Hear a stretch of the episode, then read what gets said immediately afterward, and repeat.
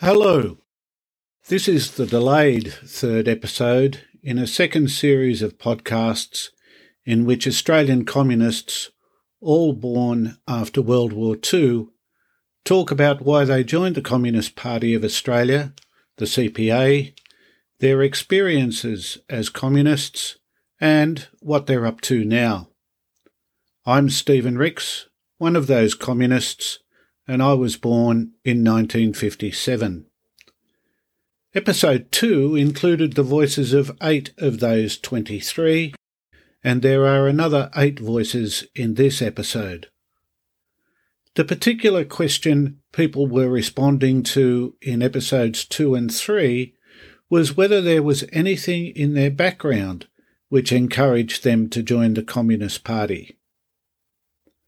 Christine Alsop was born in Sydney in 1955 and joined the party around the end of 1975.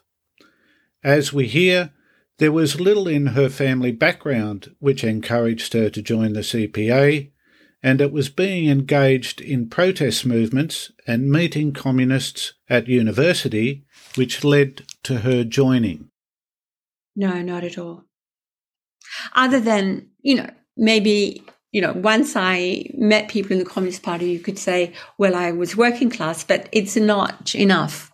You know, um, my family in general didn't talk about politics and only, you know, briefly, um, my parents sort of revealed that, um, they voted Labour and working people would always vote Labour. But otherwise, um, that was it in terms of my family.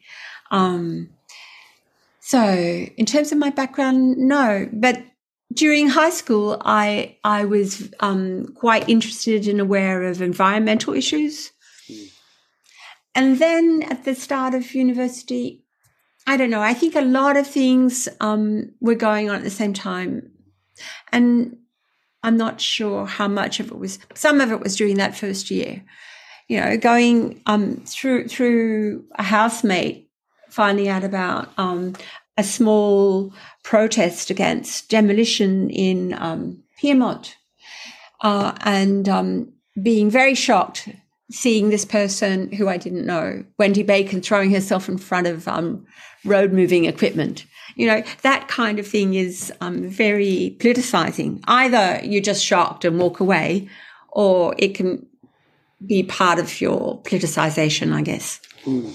But it, it was not an isolated thing. I I don't remember at what stage, sometime during that first year, some perhaps a bit through my housemates, but they were they were random. That in that house, it was like a boarding house. That was quite um um random that I meet those people. Yeah. You know, an anarchist and a couple of working class boys who were very left wing. young men. Um, but by so during that second half of first year uni, by second year uni, that's 1975. As you know, there was an awful lot of things going on then. The Vietnam War ended um, with liberation of Saigon.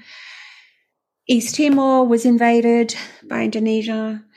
Uh, there was the dismissal of Whitlam. But somewhere early in that year, sometime, and I think it was early in that year, I became involved with the Sydney University Communist Group. Somebody else might have mentioned that to you. I don't know if you've spoken to anybody else who was. And I don't, and this is one of the things that made me hesitate about talking to you. I don't remember how and why I joined that.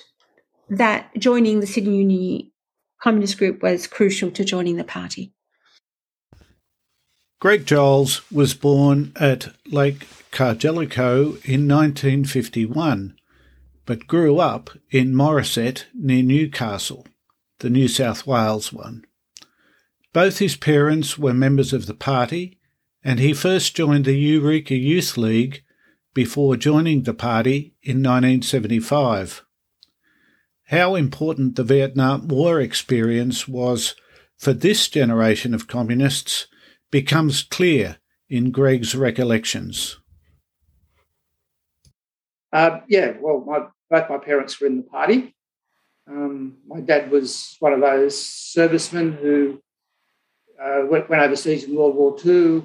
I, I think, you know, both my, my, grandparents were sort of, you know, politically left wing, but not particularly uh, involved in things.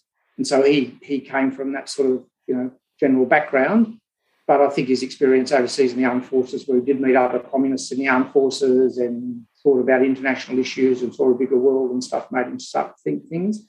I honestly don't know exactly when he joined, but he joined, I suspect, when he came back and entered, um, you know, retraining that was offered to service people after World War II. Um, and he went to Sydney University, dropped out there, and went to Teachers College and became a teacher. But those years was when you know he talks about most of the people he knew in the party. That's when he met them. So I think that's probably when he decided to join, and he was active since then. And I guess my mum became active partly when they met up and got married. Um, and at different times they were both members of the Sydney of the Newcastle District Committee. Um, and as a young kid, I didn't really understand it sometimes with a bit of an embarrassment because people would tell me my dad was a commo and I didn't really know what that was. Um, but more broadly, I guess I, I did, you know, thinking back, obviously I picked up a lot of their values. I met lots of other communists who I just, you know, as a kid just met as friends, you know, uncles and aunties, so to speak. And they had kids that were friends of mine that used to drop around and that sort of stuff. I went on um, probably when I was about eight or nine years old, I went on a you know junior Eureka League camp down on the south coast and had a good time, um, but didn't really understand what was happening much. Um, yeah, so that was it. And then I, I guess my first conscious political action was when I was at high school, and I in '67, I guess it was, when Lyndon Johnson came out here. I they very generously offered free train travel for school kids so that they could go and wave their Australian flags and cheer for Lyndon Johnson. So we took advantage of it to organise a little group from our high school. I was in year 11 then, so it would have been 16. And we all made some banners and jumped on the train from Morisset. And yeah, mums and dads came down as well, and we all went down and yelled at Lyndon Johnson and called for an end to the war and all of that sort of stuff.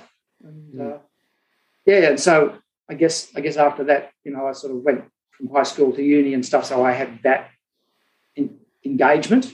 And again, none of it was very conscious. It was just more. It was sort of, you know, as a young guy, it seemed like an exciting thing to do. Brenda Love was born in Perth in 1961 and joined the party around 1980. Though her father knew communists, this had little or no impact on her decision to join the party. I've thought about this and I'd have to say no objectively. No. I guess, you know, my father, I learned, was a member of the executive of the Teachers Union. Um, and he actually knew a couple of um, uh, members of the, the party. We, we all worked out, which was amusing. Um, but I guess I think that it's probably more about sort of person you are. I didn't really care very much about what people thought of me. you know, I was, I was always fairly independent. Um, um, yeah, so I think that probably is in my background what might have, but objectively, in terms of my circumstances or knowing members of the Communist Party or coming from a country where where you know communism was more accepted, uh, no, none of that. Don Sutherland was born in Adelaide in 1949 and joined the party in 1974. Don attributes his attraction to communist values, not necessarily the party as such, to the values expressed by his parents, early exposure as an Anglo Celtic Australian to the tragedy of First Nations experiences, and wide reading. Well, I've often thought about this, and I think that um, uh, my parents were both um, products of the Depression and, of course, the Second World War that came out of that. And both uh, were um, came from low income families. My mother, in particular, came out of a Cornish mining family. Then they lived in the West End of Adelaide, uh, very working class, in a working class home, picket, small picket fence, and so on. And they had a particularly rough time, but um, in my mother's telling, a very happy time in uh, uh, in that working class community in the West End of Adelaide. And my mother, in particular, uh, my dad influenced me in various ways, but my mum in particular would often talk about the importance of uh, honesty, honesty, and being truthful, and um, about all things. And she didn't mean that just in terms of you know a circumstance where you should tell the truth for some uh, reason or another, but sometimes it went a bit further than that. And I recall, particularly in her last few years, she would often talk about uh, you know what the decisions I'd made in my life, and she said, "Well, that was your way of being um, truthful to yourself." Uh, and I think, um, therefore, that that was one factor in sort of, you know, wanting to explore the communist, small c communist idea.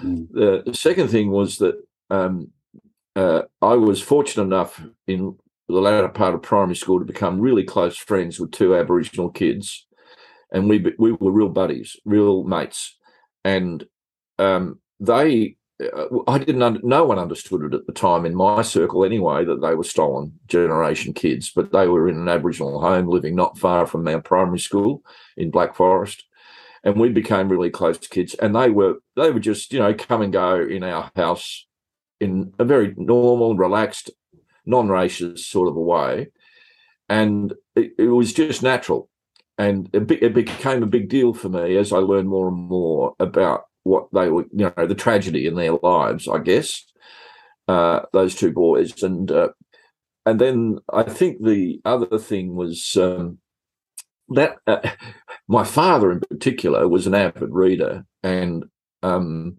and some of it was more serious reading, and he passed that on to me, and I, you know, that is a very big deal, I think, still today, and uh, mm. has been. You know, that just reading everything from newspapers to uh, longer articles, and you know what later became academic tracts and stuff like. But also, of course, books and magazines and so on. Right. So I think they were the sort of things that were sort of there in my upbringing. Yeah. Peter Summers was born in England in 1960, moved to Australia in 1973 and joined the CPA in 1979. Peter's father had joined the CPGB in England, probably influenced by the Nazi invasion of the Soviet Union.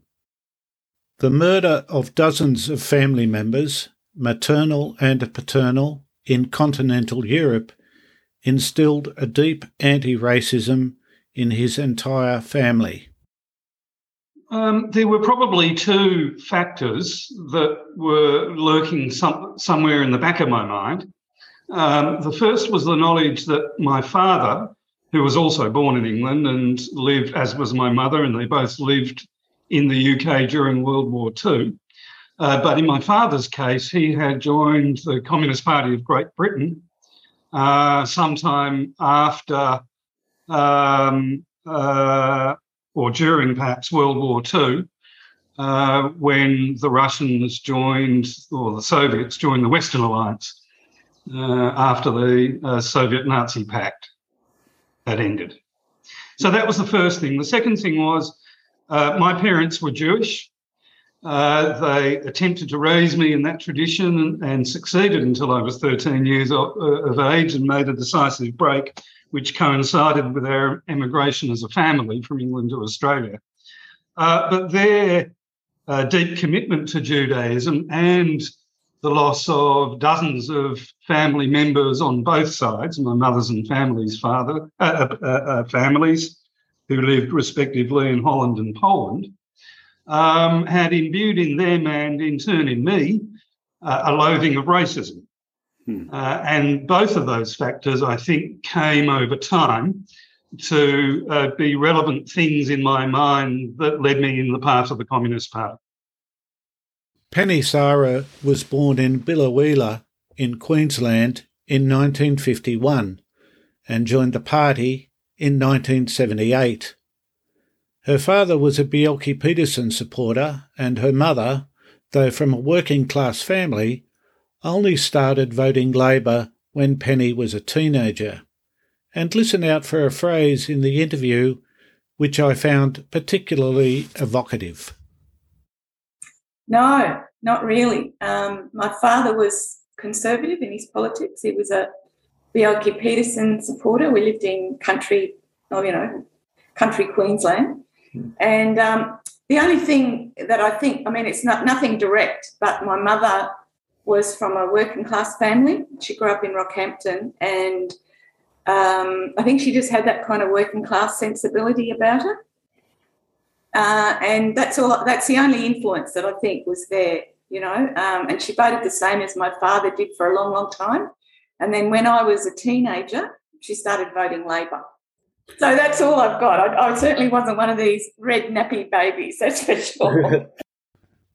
Abe David was born in Melbourne in 1953. He joined the party in 1974.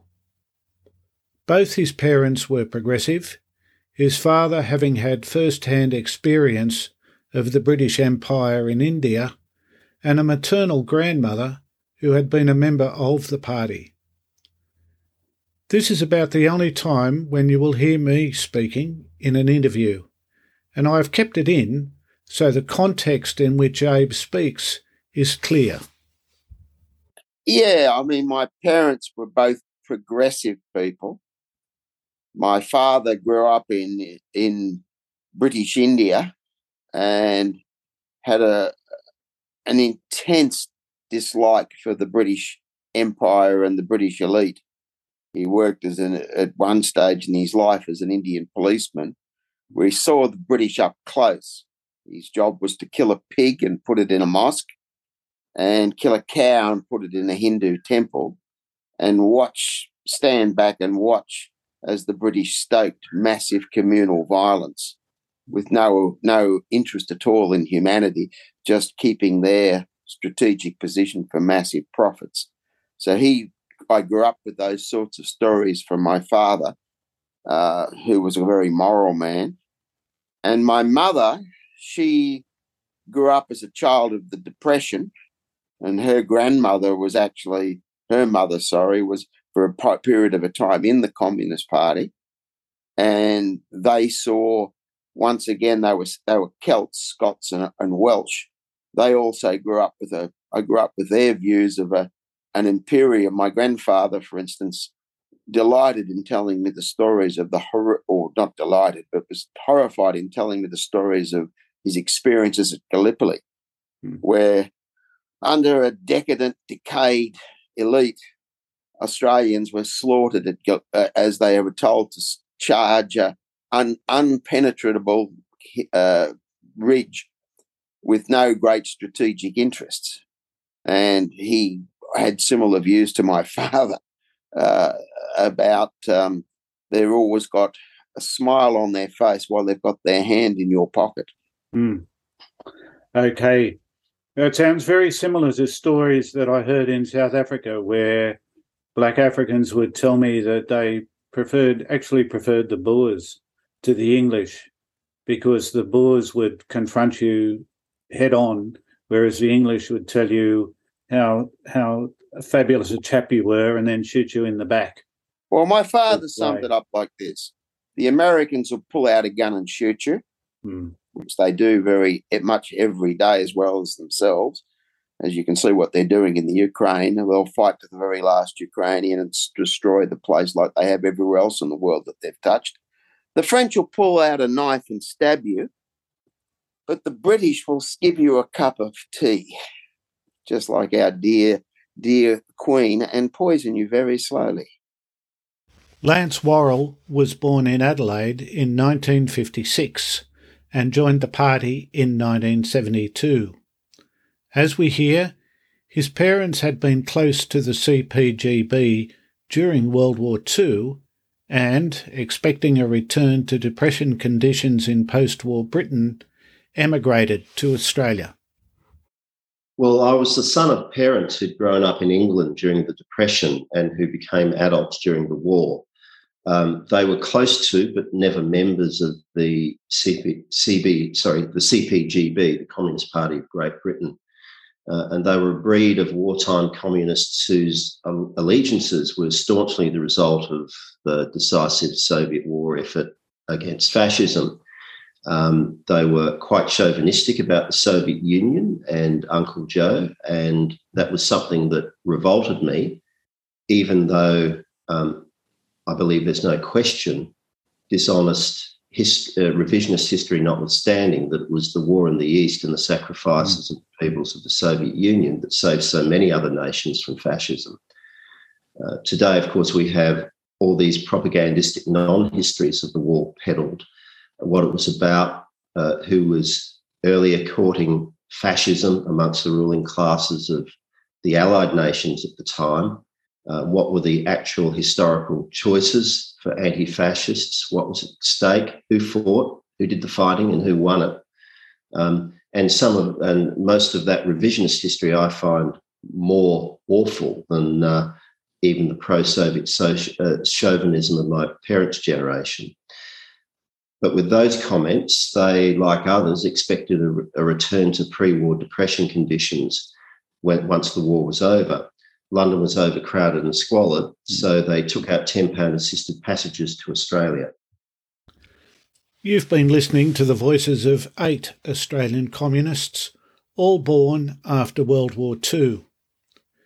In the next episode, we'll hear others talk about whether there were early influences on their decision to join the party, and we'll also start to hear the 23 people interviewed for this podcast series speak about their attitudes to growing up during the post war boom. This has been episode 3 of a second podcast series for which 23 people were interviewed between October 2021 and September 2022. Helen Randerson had the idea for interviewing post war communists after the release of Comrades, a book made up of short bios of communists. That book was released in 2020, the centenary of the formation of the party. You can obtain that book from bookstores or the Search Foundation. Dr. Mick Padden helped with the podcast technicals. Thanks for listening and see you next time.